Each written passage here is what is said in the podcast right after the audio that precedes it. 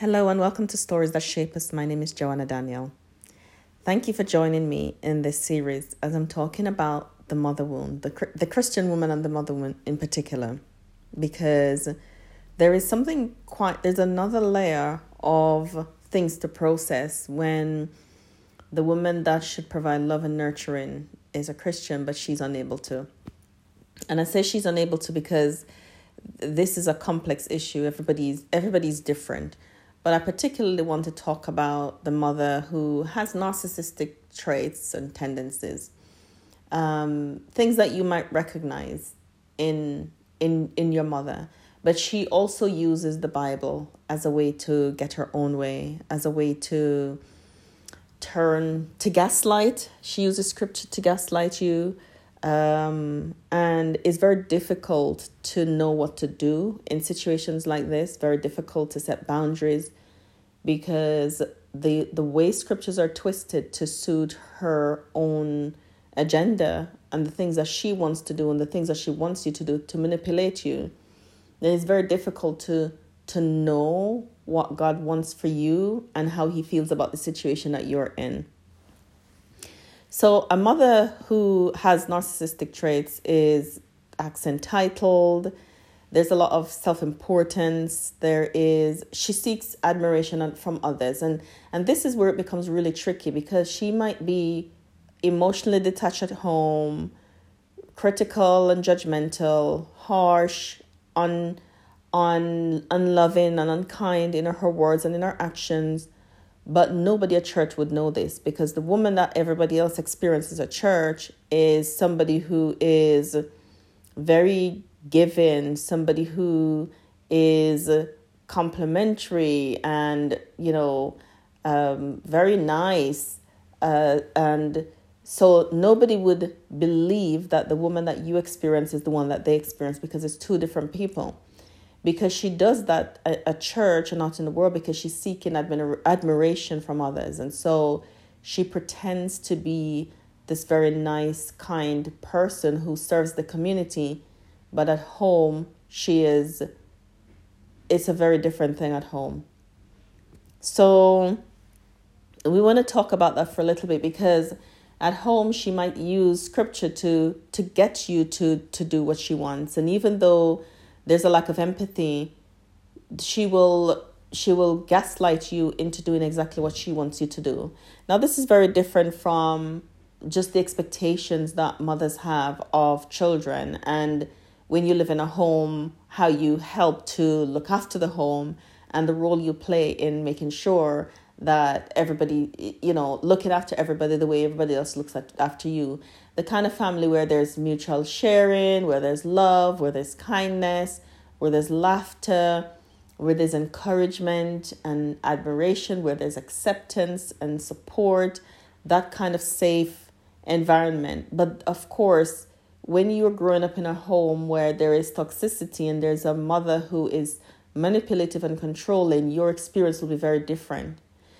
Um, so she will use scriptures like children obey your your parents. She will use scriptures. She will use other kind of scriptures to twist them to get what she wants. And so you're in you might find yourself in this position of not knowing what to do because you're absolutely just not sure what God wants. You can't hear him for yourself because of the way she talks about him and the way she uses words that is supposed to be kind and comforting to use that to uh, to get you to achieve her own ends. Now, the the way the way she loves is not in a selfless kind of way.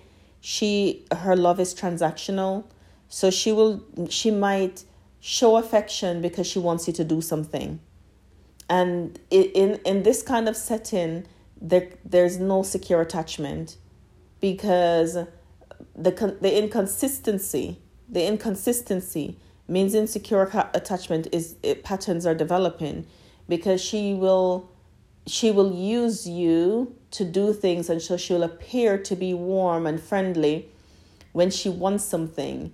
And then when she's got it then she's back to her normal self. Now you will always give in to do what she wants because Every child needs their mother. Even a woman sometimes will need her mother too. Until she's healed and she's learned how to not require from her mother what her mother can't give. That's the nurturing and love and the support. Until she learns that, she's going to need her mother. So when your your mother is in that position, all the conversation is about them. Everything is about them. Her her behavior is selfish and immature often. Um, when you're around her, you feel anxious and you're unable or incapable you feel incapable of doing the things that you you you do without even thinking when you're not around her but suddenly you can't speak you you can't express yourself you don't you don't feel safe giving your opinion you don't ask for your uh, your needs to be met and you won't dare share feelings because if you do it will be used against you. Because you may have experienced this in the past where you've shared feelings it's used against you and so you know that it's not a safe space to do that. Um, uh, she's not able to hear you or what your needs are.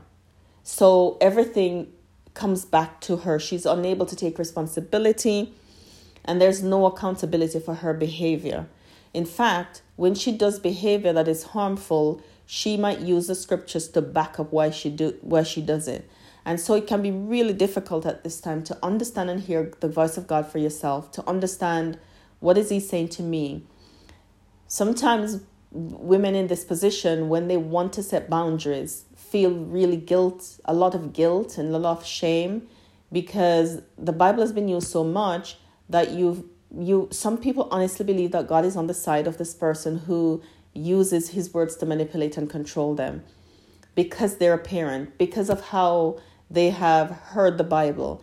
And so they might struggle with on with thinking, well, how does God feel about me? And what does he want me to do? And sometimes people lock themselves in caring relationships, in relationships with these um, parents who are harmful because they feel that's what's expected of them and feel unable to to make a decision around creating some boundaries that means i'm creating some distance between us.